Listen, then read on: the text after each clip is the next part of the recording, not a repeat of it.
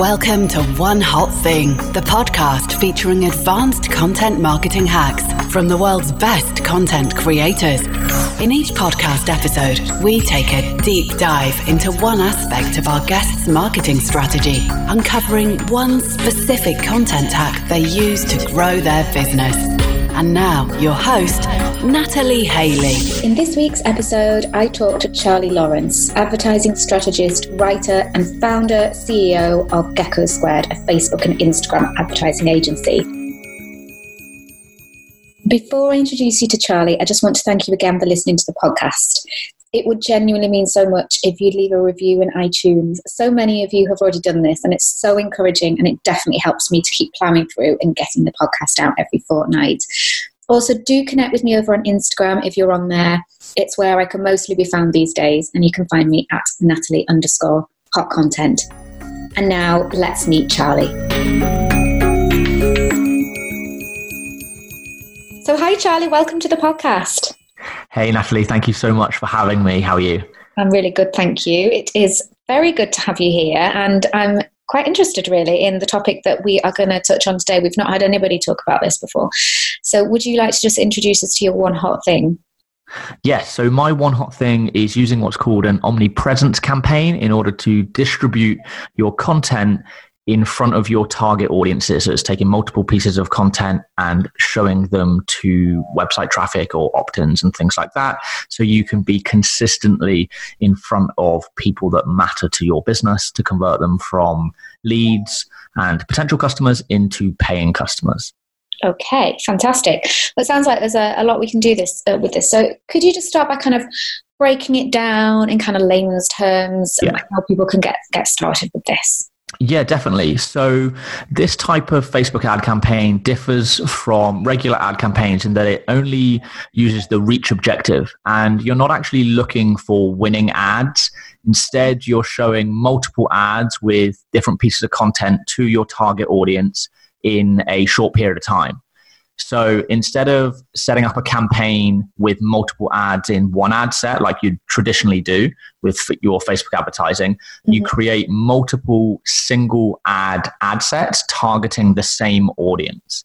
And you know this type of campaign works really, really well for um, high-end service providers, local service providers, anything where the purchase decision-making process is typically long, and normally you have a higher price point and mm-hmm. therefore your target audience needs to consume a lot of information a lot of content before they're ready to buy from you okay so instead almost if i got this right so instead of kind of jumping between different audiences with different ad sets you're mm-hmm. focusing mm-hmm. on one audience because you know that you're going to need to stick with them a long time but serving them slightly different yes Yes, so it focuses on one audience that's typically a warm audience. So people who have engaged with your Facebook or Instagram uh, business profile, for example, or we use it a lot for people who have opted in for a lead magnet. So let's say you're giving away some amazing piece of valuable content in lead magnet form.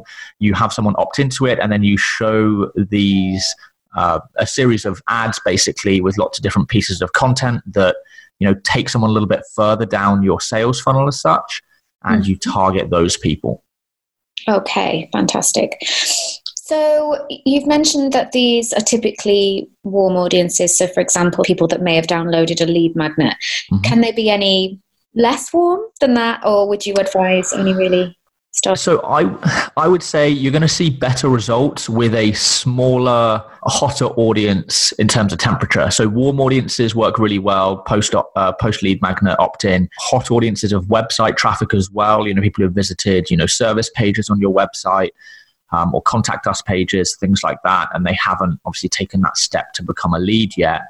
You can use it for larger audiences, but typically you're not really going to see the best results because you're using the reach objective it is best used for smaller audiences so i would i would strongly advise you know warm audiences hot audiences and you know you can use other objectives like the conversion objective to get those lead magnet opt-ins when you're going to larger cold audiences and then have these omnipresent uh, campaigns targeting people who are a little bit further down your sales funnel mm-hmm. so people who so we're, we're, focusing on the same audience over a longer term in terms of the content that we're serving them. How much difference are we looking at between the kind of ads that we show them? So really good question and there's no kind of rule of thumb here. It can be similar variations on content so you know changing different creative angles for example um, or it can actually be completely different pieces of content. So, example we use uh, the agency is we have a because we're doing it from an opt-in perspective, we have like a thank you ad that's simply just saying, "Hey, thanks for opting in. Here's a link to you know read the guide or watch the training, whatever someone's opted in for from a lead magnet perspective, almost like a reminder ad." Mm. And then you have other ads that can be uh, service based ads or call to action based ads, getting people to move one step further. So it's, if it's to book a consultation or to find out more, they can be call to action ads.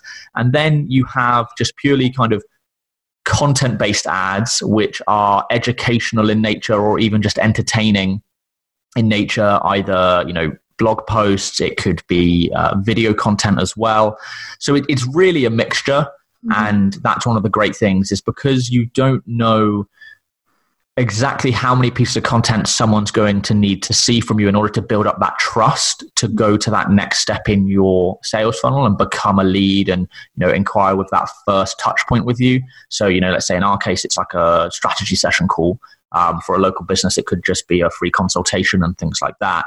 Uh, you have to develop some a set amount of kind of trust with someone for them to feel comfortable booking that. And by showing them different pieces of content you're able to touch on different angles uh, to establish trust faster.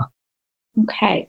So the, the title, where, where does it come from? So it's omnipresent. So it comes from this idea that you want to basically be omnipresent in someone's news feed. So whenever they go to check Facebook or Instagram, you're appearing in their news feed. And you're not doing it so much that it's annoying and you're kind of putting them off. Mm. And the reason why this is so effective using the reach objective is because you can set a frequency cap on how many times someone sees your ads in a given day. So you're not going to be there where you're getting to the point of you're just annoying them and they're not going to engage with you. It just allows you to be omnipresent, so consistently appearing in someone's news feed to develop that relationship and to kind of deepen that connection with your prospects to then take them to that next stage in your sales funnel, depending on what ad they're going to engage with in the end.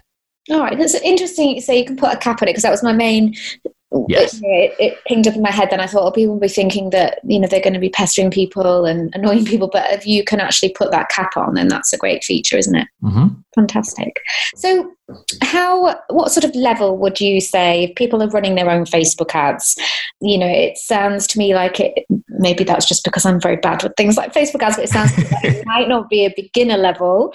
What sort of experience do you think people would have to have had to to be able to, to run one of these campaigns?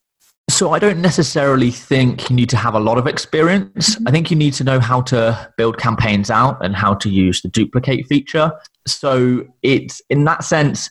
Uh, in fact, actually, we've written like in-depth articles on how to build out an omnipresence campaign, um, and so you know they walk you through it.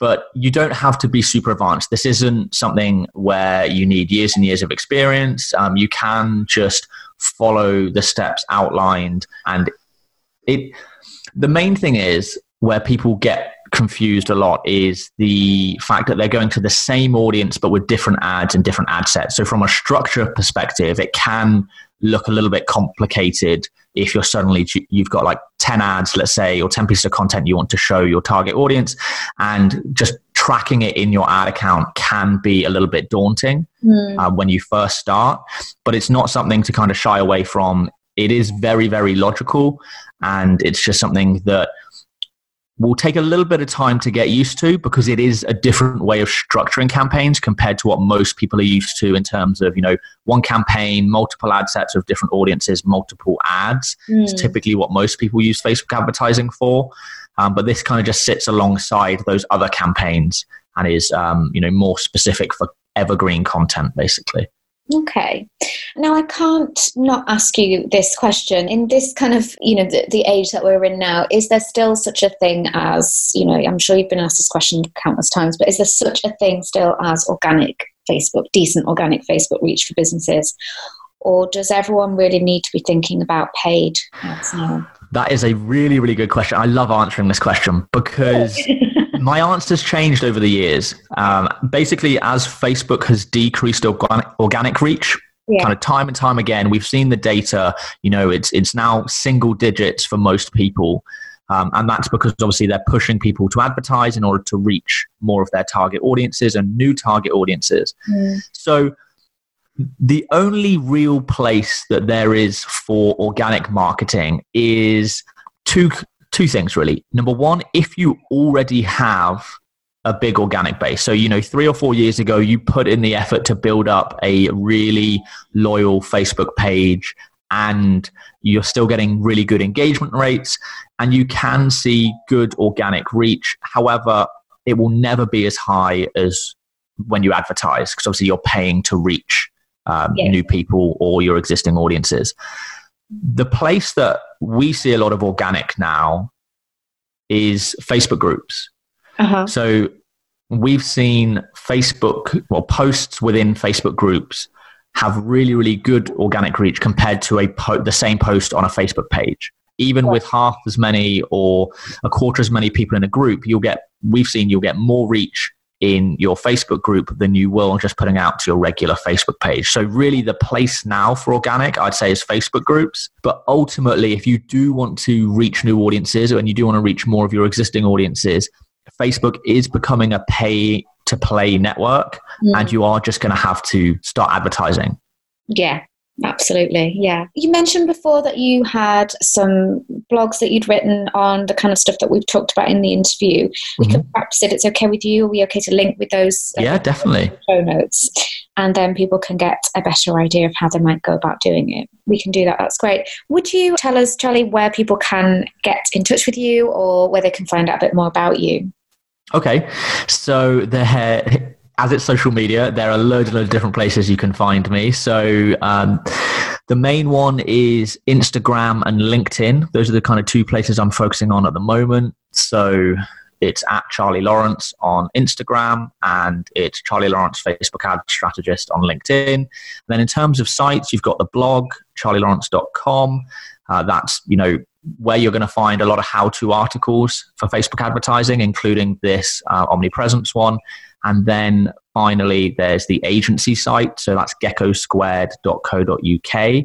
And on there, you can find out about all the different kind of services we offer, um, different training programs, and just anything related to Facebook advertising and Instagram advertising services you'll find on the agency site.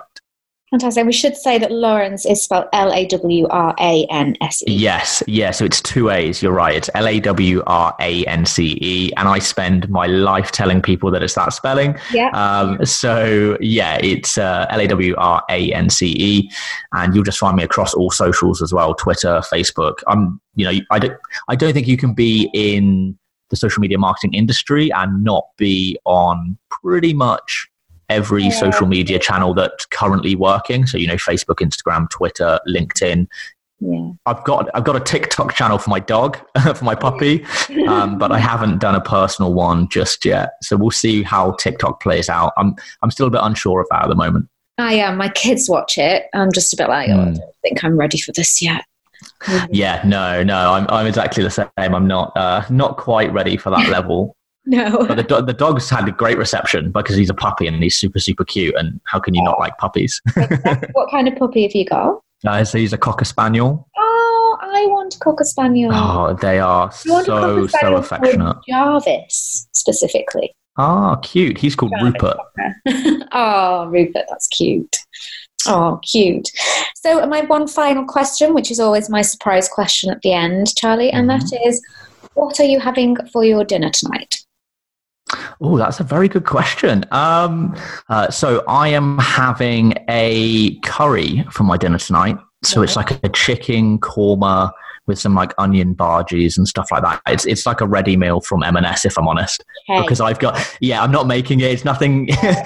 I'm not so I'm not like Gordon Ramsay in the kitchen or anything like that. I do like cooking, but I have uh, I've got tennis coaching tonight, so I need something pretty quick that I can yeah. eat before that.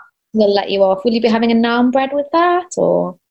Uh, good question. I haven't actually got any. Normally I would, but um, we just didn't add them to the shop, if I'm honest, this week. Mm, so no, I think it's just it's just going to be a, a, pretty boring curry, if I'm honest, um, and like a, like a pre-workout shake, and that's it. Good for you. Right, well, Charlie, it's been a joy. Thank you for coming on, and I will catch up with you soon. Brilliant. Thank you so much for having me. This podcast is part of the You Are the Media Network. For more content marketing advice, head to hotcontent.co.uk. Why not join the Hot Content Marketing Group on Facebook too? Come and meet other like minded entrepreneurs and share knowledge, ask questions, and gain support in promoting your business online. See you in there.